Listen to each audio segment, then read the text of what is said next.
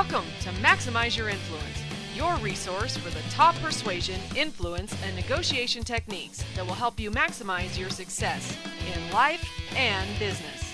And now, here are your hosts, Kurt Mortensen and Steve Olson.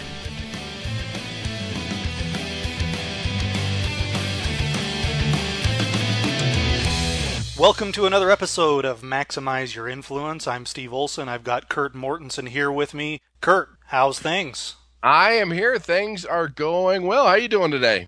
Doing well, doing well. We just have a great show on some new information that came out of the Massachusetts Institute of Technology. We're looking forward to talking about that a little bit and getting some input on that very important topic, which is negotiation. So we'll cover that. We want to remind all the listeners we love your feedback at maximizeyourinfluence at gmail.com and subscribe to us on iTunes. We are submitted to BlackBerry. If you have tried to find us on BlackBerry or on the Zune Marketplace and you can't find us for some reason, we'd love to hear your feedback so we can get after those guys. So just let us know at maximizeyourinfluence at gmail.com. And we are in the process of getting accepted on TuneIn and Stitcher. So we're going big time, Kurt. This is not a small time operation. Oh, let's make it happen. I like big time. Big time. That's right. That's right. So school started this week. You enjoying having the kids off at the government babysitter? Uh, well, you know, the first uh, week or two, get the kids off is always tense. Get them to wake up early, get them to school on time, get them to adjusted, get them to realize that they love school. and that actually there are some things they learn that'll help them in the future. It's kind of hard when they say, "But Dad, I'll never use that." I'm like, mm, "That's probably right." I know. How do you defend that? I know. I don't say it out loud. I'm like, "Good. It's it's just getting your brain ready for better stuff." they say that when you're trying to persuade or influence somebody, you have to actually believe in the cause, don't you? yeah, that's why it's tough sometimes where you're kind of rolling your eyes. And I remember my school days and have the exact same feelings. And as you grow, realizing mm, that's kind of true, especially a lot of the university classes that you take and you study hard, you do all that for, like, you know, I'm never going to use that Greek and Roman mythology again. right, right. I remember that. I did use algebra the other day. It kind of blew my mind. I ate my words for a minute. Oh yeah, algebra I can see. It's the geometry. Sometimes you're like, I'm not too sure about that. I guess if you're an architect, you'd use that stuff, but I guess it depends on your profession too. Yeah, right. If you're selling insurance, you're not going to use trigonometry. Yeah, that's not going to come back. Biology's good. I guess it's knowing how your body works sometimes, but there are some of those classes you're like, hmm.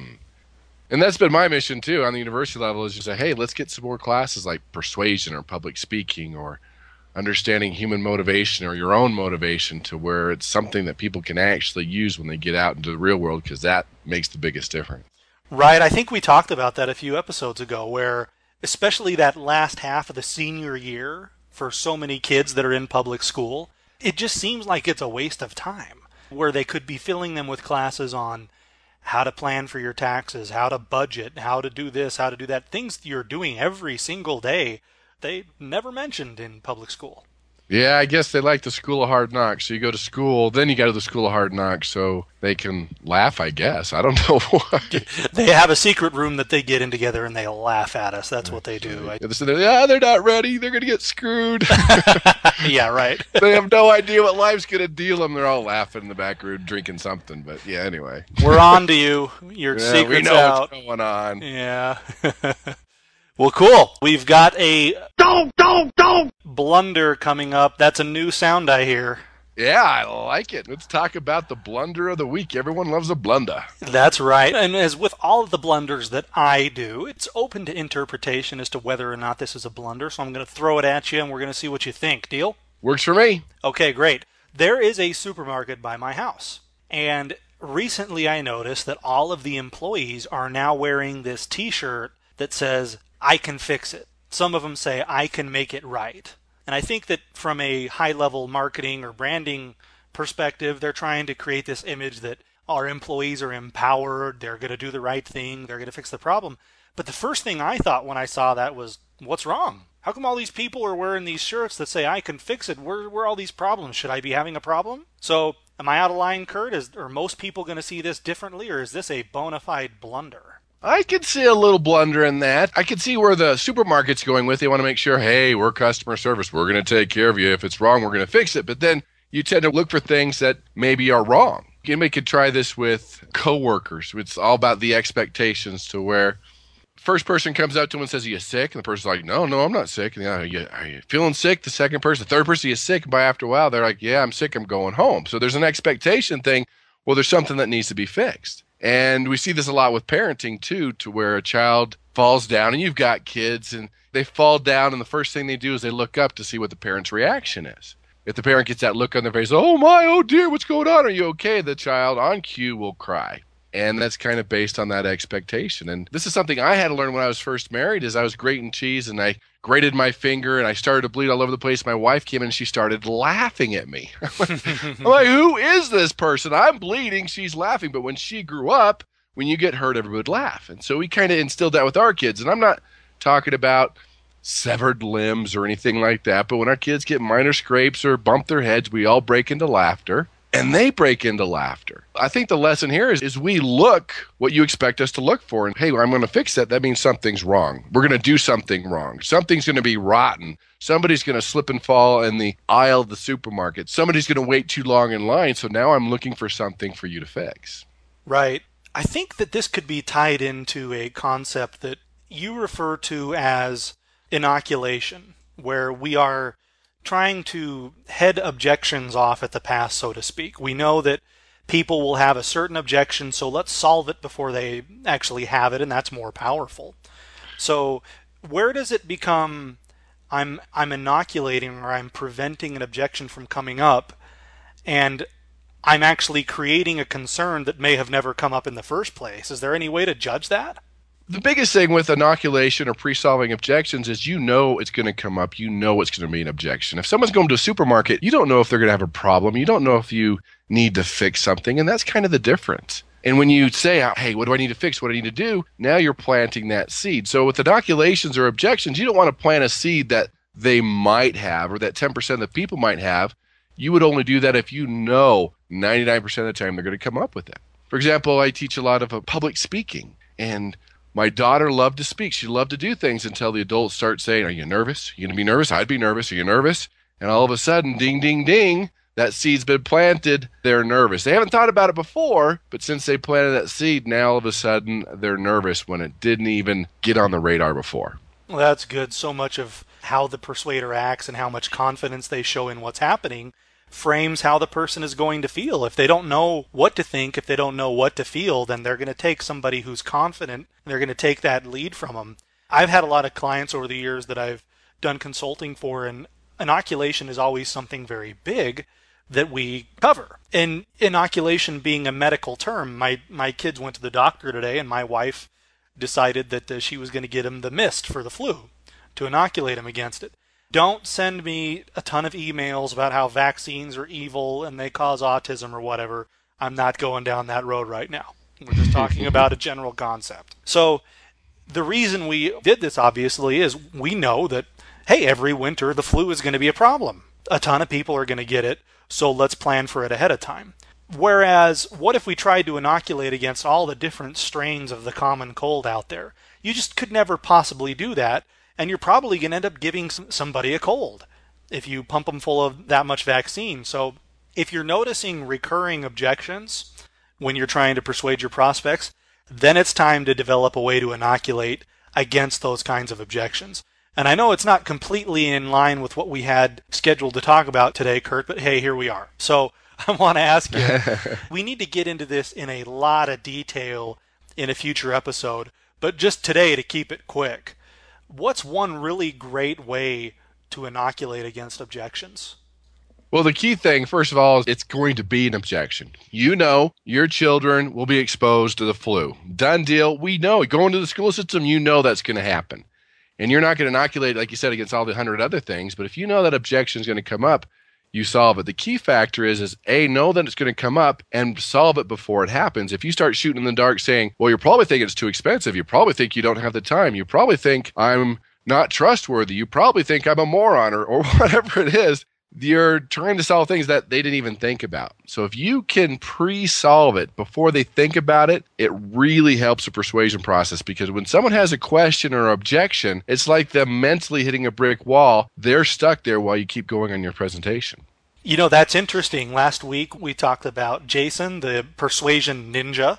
Mm-hmm. And I, I just realized after we were talking last week, he did a terrific job of inoculating because I buy all of my meat at Costco. A lot of people around here who who grill and like to do those things like to go to Costco. They think that it has really good meat. Whether it really does, who knows? Maybe there's somewhere better. But early on in his presentation, he on the sly mentioned, yeah, and we provide most of Costco's meat. So he's taking away that objection of, ah, I'll blow this guy off. I'm just going to go get my meat at Costco, right? That's exactly what happened. He knew that would probably come up, and he solved it ahead of time, so it kind of took away your energy, your steam. You couldn't have that objection or concern because he pre-solved it. That's right, and he probably has been pitching this product in our neighborhood in our part of the state for a long time, and after a while, he figured out, you know what, all these people are bringing up this Costco thing, so bam, in the first ten minutes, I'm getting that out of the way, and of course, I never even raised the concern never really even thought about it until I did the autopsy on this thing after the fact. uh, that's a great example of inoculation. Great.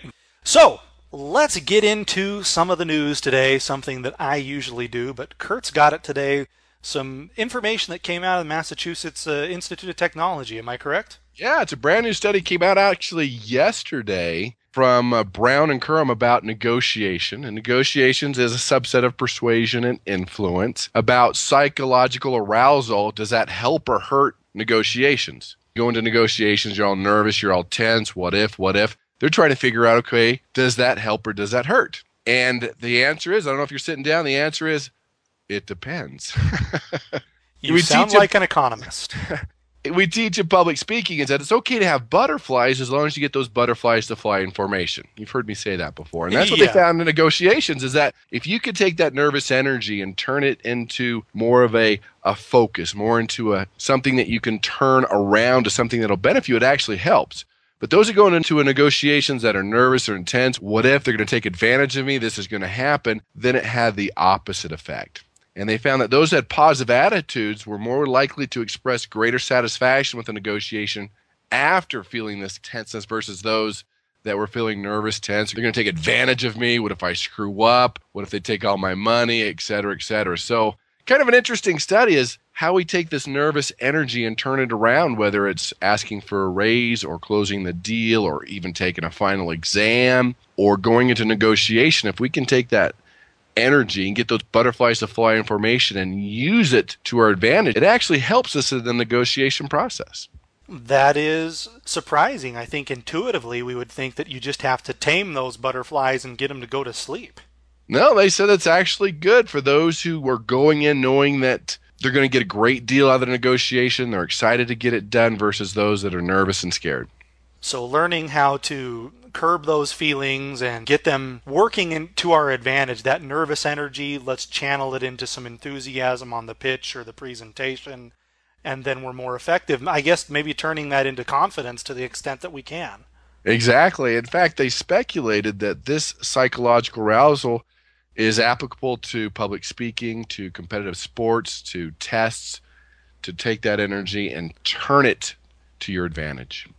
I'll be curious to see more literature that comes out on this as to how we can really do that. I mean, it's one thing to say, hey, you know, turn your nervousness to your advantage, but it's another thing to get those butterflies to fly into formation, so to speak. Do you have any advice or any thoughts that kind of popped in your head as you read that side of it? Well, yeah, and you bring up a great point. and I think the big part of this, as we talk about negotiations, for example, is that negotiation you're either going to pay with your preparation time or you're going to pay with lost money on the back end. What that means is when you're prepared, when you know what's going on, when you've done your research, you don't have that fear. I mean, you might have a little anxiety, nervous energy, but you know that you're ready. A professional quarterback, they've been doing this their whole life. They might be a little nervous, a little scared, but they know deep down they can throw a touchdown pass. I know when I'm going to speak to a crowd of a thousand people. I've done my research. I know my topic. I've spoken thousands of times. I can do this but I still have that kind of, mm, I want to do a good job. I want to make sure I don't trip and fall on my face. I want to make sure that the audience is excited and learns something and, and, and laughs. I can turn that around, but I know deep down I've done it before. I'm prepared and I can hit a home run. Right. In persuasion, we're getting all of what we want. Can you explain how negotiation is different than persuasion? You bet. I've always said in seminars and trainings to persuade first, negotiate second. In fact, let's kind of map it out. There's influence, which I define as a higher form of persuasion, where people are influenced by who you are your trust, your charisma, your passion. You don't need any tools or techniques, they do it because of you. Persuasion's what you do when you say those are the tools and techniques we're talking about versus negotiation. A lot of people don't like this. I say it's actually a lower form of persuasion because with persuasion, you bring someone to your point of view, right? So they accept your point of view versus negotiation is give, take, give, take, and you meet somewhere in the middle. What usually happens is persuasion, there's a persuader and a prospect, and negotiation, there's two persuaders. So it's a kind of a different little playing field, and a lot of the tools tend to be different. That's a good point. So you're you're not going to get everything that you want in a negotiation. You're aiming, of course, to get as much as you want. So I was kind of thinking that go to that negotiation with the nervous energy, and you need to channel that into the fact and accept the fact that it's not all going to come out your way, but you're going to try the best that you can because there's a psychological component to the give take in negotiation I've read that when there is a good amount of give take, both parties feel more satisfied even if they got less than they would have if they just laid down at first. Does that make sense? Yeah, that makes perfect sense. In fact, if you want the term, it's called reciprocal concessions, kind of a big word for an interesting concept with negotiations is basically if you let them persuade you on a topic, on a term, on a concession, what happens is they're easier to persuade down the road. Meaning, if I go into negotiation and you're not going to persuade me, I'm not going to accept your point of view, that's a stupid idea, you're a dumb person, they're going to reciprocate that. They're going to feel the same way about you. But if I go in there and say, you know, that's a good point, I'm going to write that down. I'm going to go ahead and give you those terms because that makes sense. I'm going to go ahead and give you that. Meaning down the road, they're more open for you to persuade them. So, bottom line, if you can let them persuade you on a few minor points, whether it be a negotiation or even a teenager, that down the road, when you really need it during that same negotiation or persuasion process, they're going to be more open for you to persuade them. Good point. So, in a perfect world, a negotiating template may be something like we sit down at the table and we say, okay, Bob, we've got a couple of issues to knock out here. I want to make sure I understand everything. Why don't we go over what we first are in agreement on? And then you go down a list of 10 things. Bob's nodding his head, yes. You're emphasizing the fact that we agree. And then possibly, if you prepared well for the negotiation, at that point, you could make a couple of concessions that you know you're already going to be willing to do that you give to him out of the chute in order to get some of those that are a little bit more important to you. Would that be a good template to at least start with in a perfect world? Sure. Start with the things that you've agreed upon always solve the easiest issues first. Let's start that track record. Never start with the price or the things that are the hardest. Let's start with the terms. Let's start with the interest rate. Let's start with the time frame. Let's get some things going. And then if we do hit a sticking point, there's something called the set aside technique where you're getting a little resistance. Well, let's set that aside. Let's solve some of these other issues. And that makes a huge difference. And even more important, here's one of those things that you've probably learned in negotiation that we now know through research to be completely wrong is they teach you in negotiation never make the first offer.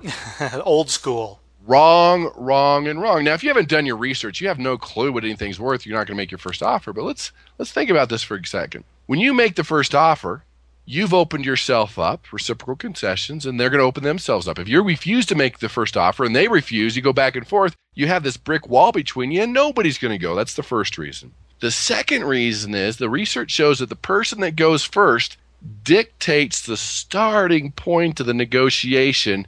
And statistically, almost every time, they get better terms.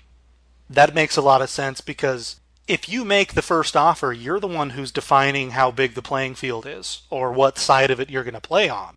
If you let the other person do it, then that's a problem. Now, if you don't know the market, if you're negotiating in unfamiliar territory, that may be advisable a so you don't look like a fool, right?